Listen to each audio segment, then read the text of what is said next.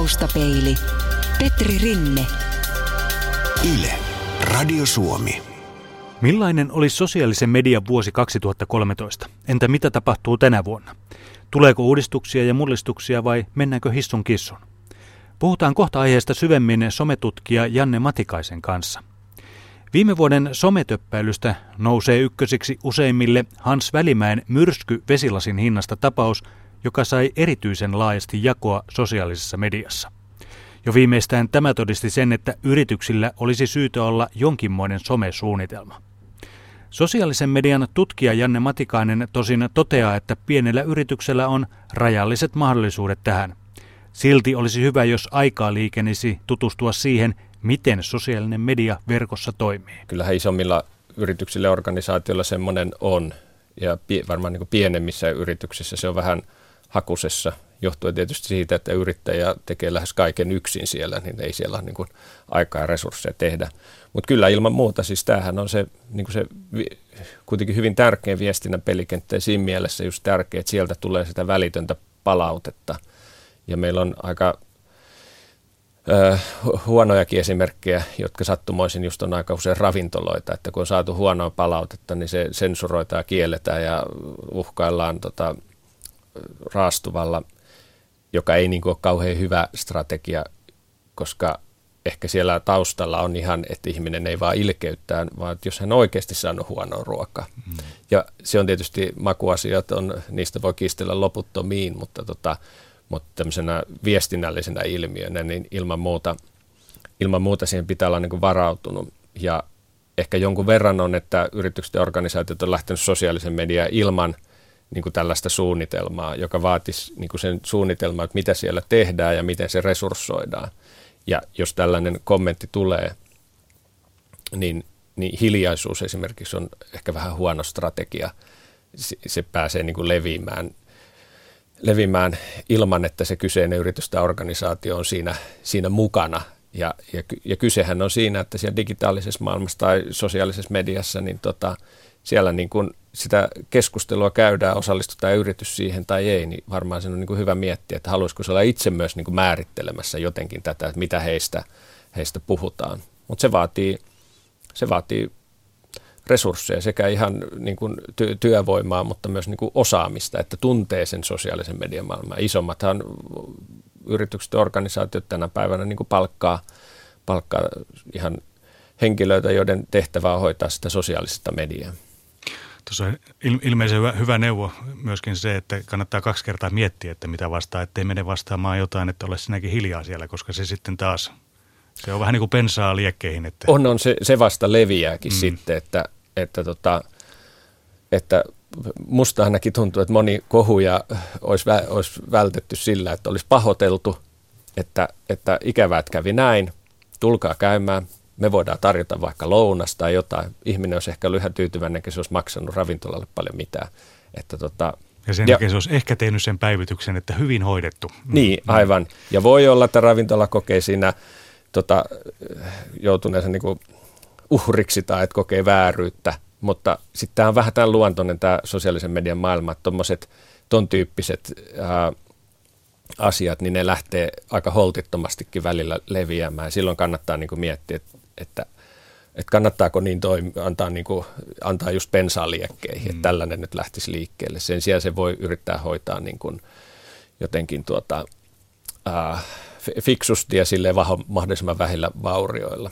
Ja tässä on just se tärkeä se osaamiseen liittyvä asia, että tuntee tätä sosiaalisen median niin kuin maailman logiikkaa, että siellä, siellä jotkut asiat, varsinkin jos joku ihminen on kokenut, saanut huonoa palvelua, kokenut vääryyttä, on se sitten yrityksen tai viranomaisen taholta tai muuta, avautuu ja vuodattaa sosiaalisessa mediassa, niin se yleensä leviää aika tehokkaasti. 2013 somen maailmassa, minkälainen vuosi? Ehkä näiden palveluiden tasolla, jos miettii, niin siinä ehkä e, sitten tota, tämä Twitterin puhuttu nousu, kuinka todellinen se nousu niin kuin on, niin se, se nyt varmaan oli yksi isoimpia. Samoin erilaisten kuvapalvelujen, Instagramin ää, suosion kasvu, että se on ollut todella nopeata. Ja toisaalta nyt ensimmäisen kerran koko Facebookin historia aikana alettu puhumaan, että hiipuuko Facebookin suosio. Se ei varmaan kovin todellinen sen ää, hiipuminen vielä ollut, mutta, tota, mutta merkkejä siitä on erityisesti niin kuin Yhdysvalloissa. Mutta jos nyt ajatellaan, niin kuin, että Su- Suomessa, niin tota, kyllä nuorten tämmöinen niin kuin sanotaan ei pelkästään niin sosiaali- ylipäänsä viestintäteknologian käyttö, niin kyllä se näyttää, älypuhelimet on yleistynyt, niin se näyttää menevän erilaisiin niin kuin mobiilisovelluksiin, joita just on kuvapalvelu, tämä Instagram ja tällainen, tuota, voisiko sanoa pikaviestipalvelu, WhatsApp, niin tuota, ne on niin kuin hurjasti noussut. Mutta onko ne sitten sosiaalista mediaa vai keskinäisviestintää, mitä ne oikeastaan on, niin sen asemointi onkin vähän hankalampaa. Suomessa varsinkin Facebookin asema, niin onhan se niin ylivoimaisesti suosituin palvelu, eikä siinä mitään, mitään romahdusta suinkaan tapahtunut. Vähän merkkejä, että se ehkä alkaa hiipumaan jossain vaiheessa suurin innostus, mutta eihän niin kuin uusia palveluita. Twitter on ollut niin kuin erityisesti Yhdysvalloissa pitkään suosittu ja nyt se näyttäisi jossain määrin rantautuneen Suomeen, mutta eihän se suosio ollenkaan samanlainen kuin Facebookin. Tietysti uusia yrittäjiä tällä alalla varmaan riittää pilvin pimein, että tuota, mutta, että, mutta ei tästä tämmöiseen yleiseen käyttöön, että kyllä se loppujen lopuksi puhutaan aika, aika pienestä määrästä palveluja, jotka on yleisemmässä käytössä. Sitten on varmaan sellaisia pienien yhteisöjen ja pienten piirien käytössä erilaisia palveluita, eri käyttötarkoituksia. Totta kai sitten esimerkiksi organisaatioissa ja yrityksissä on omanlaisensa sosiaalisen median palvelut käytössä niin kuin organisaatioiden sisäisessä viestinnässä. Janne Matikainen, on, onko tota noin, voiko tuolla oven takana olla joku sellainen palvelu, mikä tulisi ja räjäyttäisi ja leviäisi, vai onko se mahdotonta? No varmaanhan, no on todennäköistä, että siellä oven takana jossain vaiheessa on joku uusi, mutta että kuinka nopeasti se tulee räjäyttää, koska siinä mielessä ää, koko sosiaalinen media alkaa vakiintua ilmiönä ja ihmiset vakiintuu tiettyjen palvelujen käyttäjiksi, mutta siirtymiä tietysti tapahtuu, mutta ne ei välttämättä ole niin nopeita. Ja niin kuin ajatellaan, että meillä niin kuin, tavallaan sen niin yksityisten ihmisten kuin organisaatioidenkin se kontaktiverkosto ja se koko toiminta jossain tietyssä palvelussa, niin ei sen siirtäminen johonkin toiseen käy tuosta vaan sormia napsauttamalla. No voi olla, että nuoriso on ehkä se nopein liikkuja taas tässä, että he niin vaihtaa mikä on kätevää ja halpaa ja helppoa, koska nämä tietysti täytyy, mainitsin tämän WhatsApp, tämmöisen pikaviestipalvelun, niin äh, sehän on syönyt niin kuin tekstiviestien suosio, koska siellä pelkällä internet-kuukausimaksulla saa lähetellä rajattoman määrän tekstiviestejä, että jo kappalehinnoittelua, niin siinä on ihan tällainen rahakin niin kuin syyn. Hmm. Ja sitten on erilaisia puhelinpalveluita, jotka syö sitten puhelinoperaattorit rahat. Niin, niin aivan, aivan. Ja kyllä tässä varmaan, niin kuin nyt on uutisia ollutkin, että myös tämä hinnoittelu, niin kuin, että operaattori miettii, että mikä on se hinnoitteluperusta, koska tämä tekstiviestibisnes on ihan selvästi laskenut nyt vuoden aikana. Mä en mitään tarkkoja lukuja tiedä, mutta se, että Ruotsissa jo siirryttiin, niin kuin muutettiin tätä hinnoitteluperustetta, koska ihmisten se viestittely siirtyi internettiin pois niistä tekstiviesteistä. Taustapeili www.radiosuomi.fi. Yle. Radio Suomi. Onko somessa sellainen sääntö, että se kuka tekee ensin, niin se pärjää parhaiten? No ei, vält, ei se välttämättä ole. Mä tästä, tästä tulee heti ensimmäisenä yksi esimerkki mieleen, että tämmöisestä pikaviestipalvelusta, joka oli hyvin vastaava kuin Twitter, oli suomalainen jaiku, jonka Google aikanaan nosti. Ja se sitten Google, se häipyy. Google ei siihen panostanut ja nähnyt siinä mahdollisuuksia ja muuta. Jaiku oli ehkä osin jopa kehittyneempi ja oli ennen Twitteriä jossain mielessä liikkeellä, mutta, mutta tota, kyse on niin kuin monesta osatekijästä, että kaikki niin kuin osuu kohdalleen. Ja eihän Facebook ollut ensimmäinen tänne yhteisöpalvelu, mutta se oli varmaan ominaisuuksiltaan jotenkin sopiva, se sopivaan saumaan osu.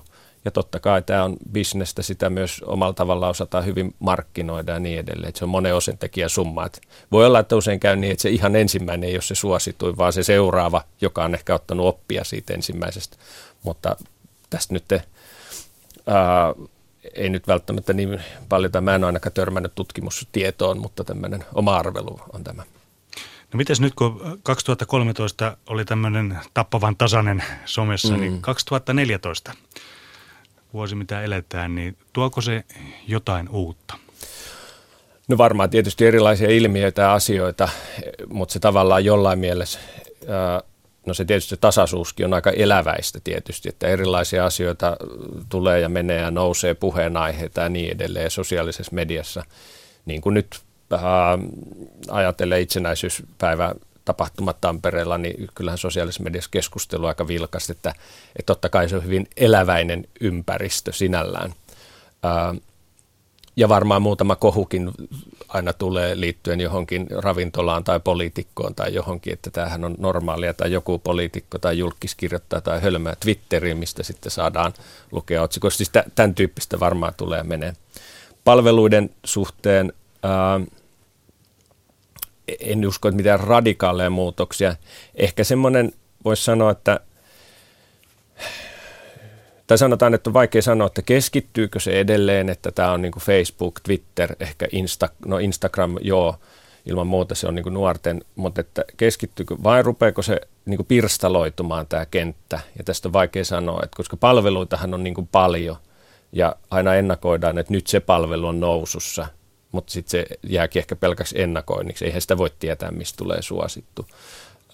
Voi olla, että tämmöistä pirstaloitumista ehkä jonkun verran tapahtuu, mutta, mutta mikään ei tietysti niin vaikeaa kuin tulevaisuuden ennustaminen.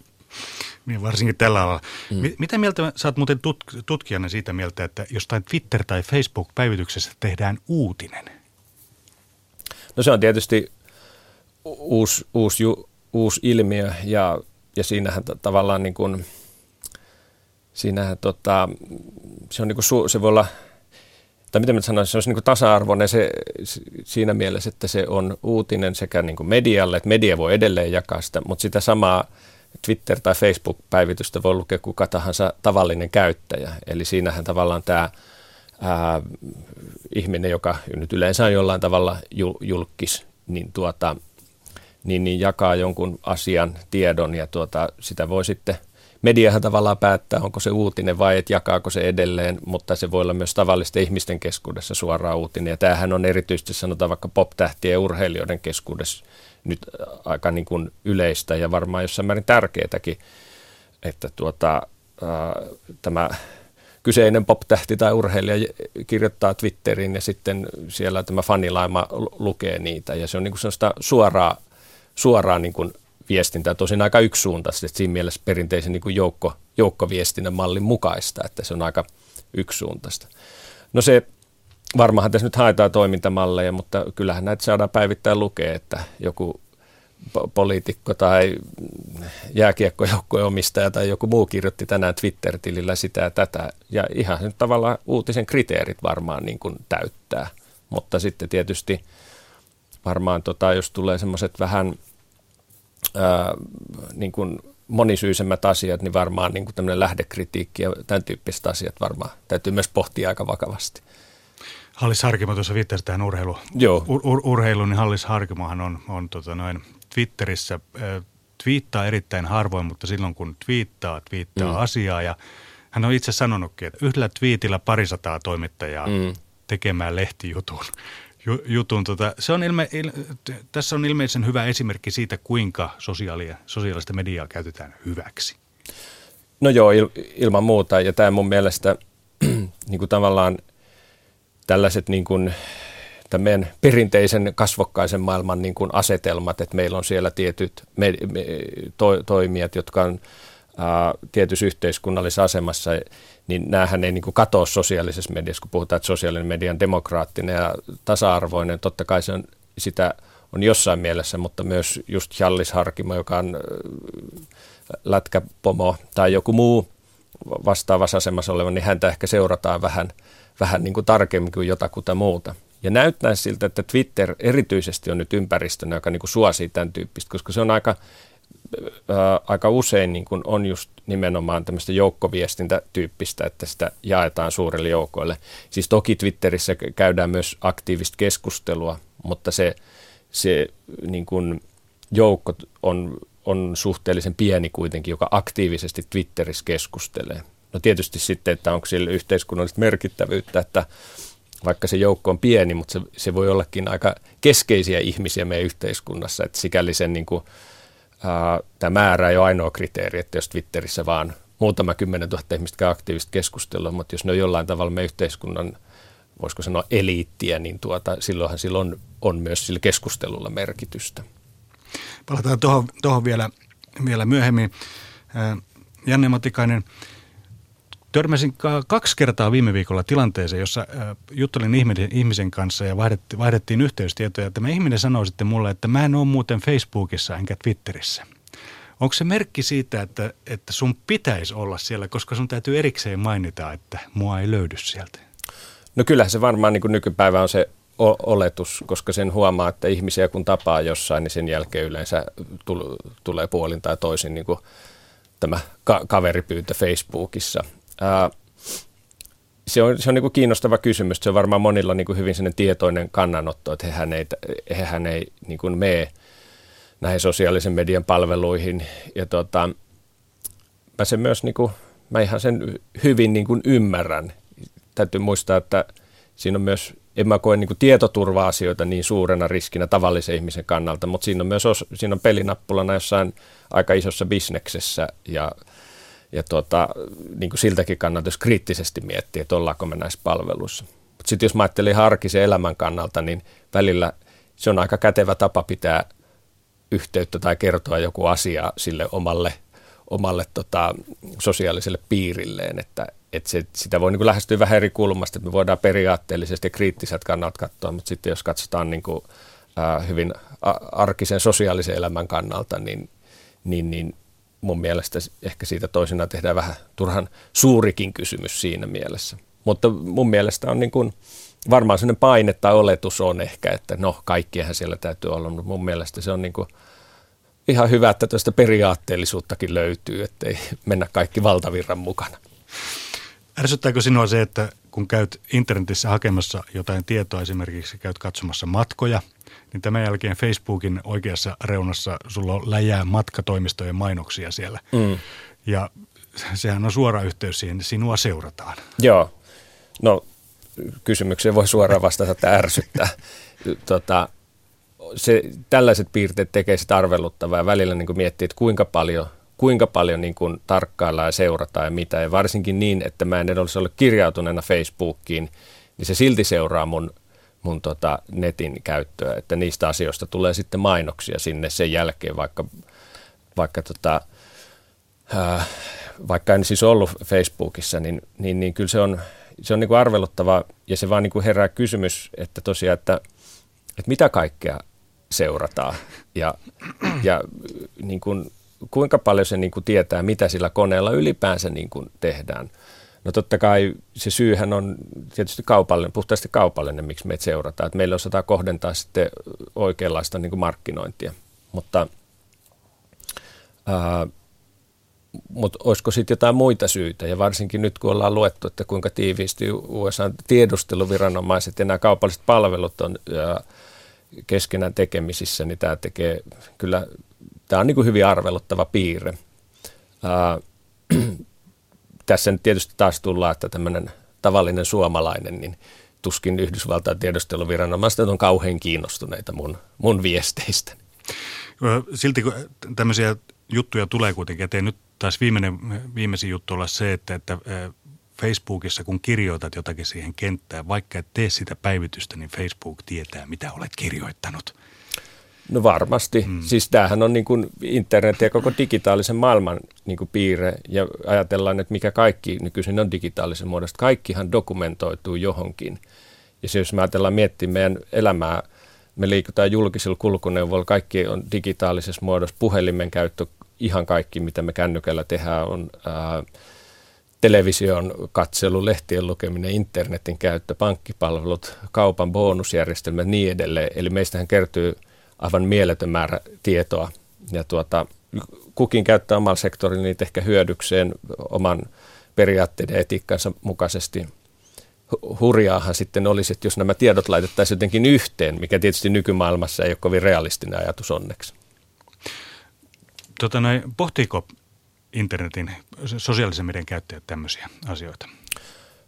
No kyllä, var, no kyllä, kyllä mä uskon, ja tässä on just taus, varmaan on just, että ihmiset sanoo, että mä en mene Facebookia, niin varmaanhan, varmaanhan tämän tyyppinen pohdinta siellä taustalla on. Ja kyllä varmaan niin kuin pohtii eri tavoin, että, mutta varmaanhan kyllähän tästä paljon keskustelua olla, että, että pitäisi olla ehkä paremmin, entistä paremmin tietoinen, että, että millainen se niin kuin internetin maailma ylipäänsä ja millaista tietoa meistä kerätään ja mitä voi olla seurauksia ja niin edelleen. Siinä tietysti helposti tämä vähän niin kuin jakautuu tämä keskustelu. Toisaalta on tämmöinen kauhean uh, uhkapuhe ja moraalipaniikki, että, ja toisaalta on sitten semmoinen, että no, tämä on tätä uutta maailmaa, ei meidän tarvitse mistään mitään välittää. Että ehkä siinä kultainen keskitie, että et ei nyt niin läpeensä paha tämä internet ole, mutta että varmaan kannattaa niin kuin pohtia ja olla tuota, t- niin kuin tietoinen erilaisista asioista ja osata, osata kriittisestikin suhtautua.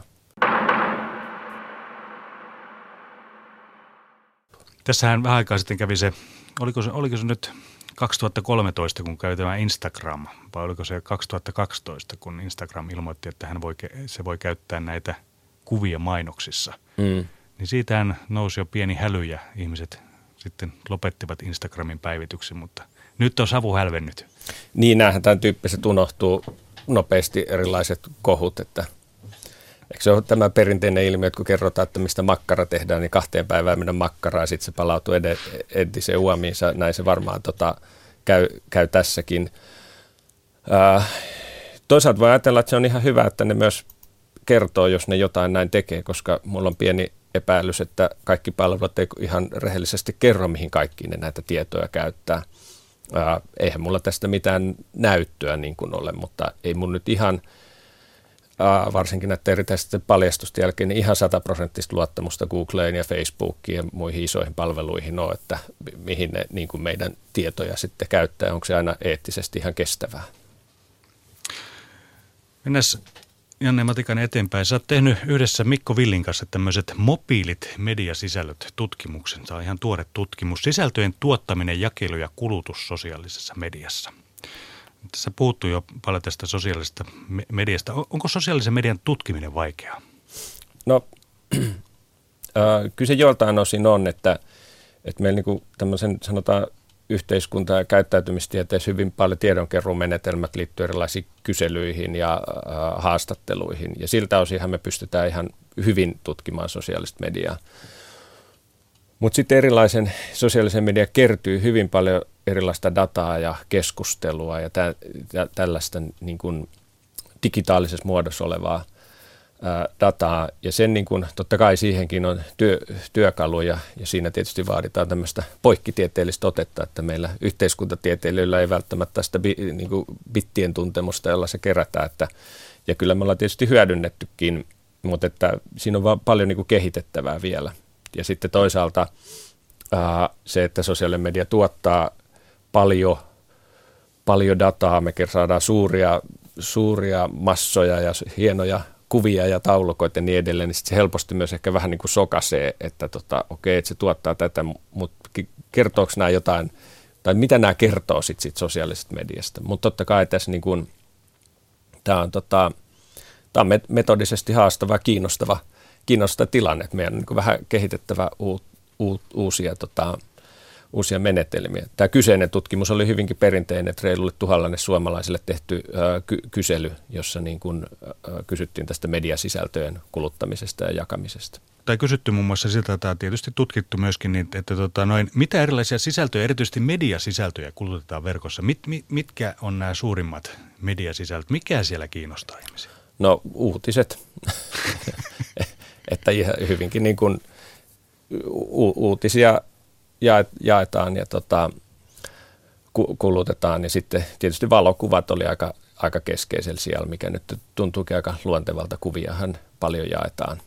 Tässä on, tässä on ehkä se metodinen kysymys tulee viitaten tuohon äskeiseen, että kun me kysytään ihmisillä, että mitä te jaette, mitä mediasisältöä jaette, ja sitten meillä on vaihtoehtona uutiset ja valokuvat ja niin edelleen, niin mun veikkaus on, että siinä, niin kuin itselläkin varmaan menisi vähän – olisi vähän vaikea erotella, että puhutaanko tästä kuvista ylipäänsä vai nimenomaan niin kuin media-sisältö, median sisältöihin liittyvistä valokuvista, että, tota, että, että, ää, mutta kuvat, kuvat oli aika korkealla siellä, mutta uutisethan nyt oli tärkeimpiä. Eli se ilmeisesti, en nyt ole vähän aikaa käynyt tämmöisellä Facebook- tai Twitter-päivityskurssilla, mutta ilmeisesti siellä siis painotetaan vieläkin, että laita kuvaa, niin saat huomiota enemmän.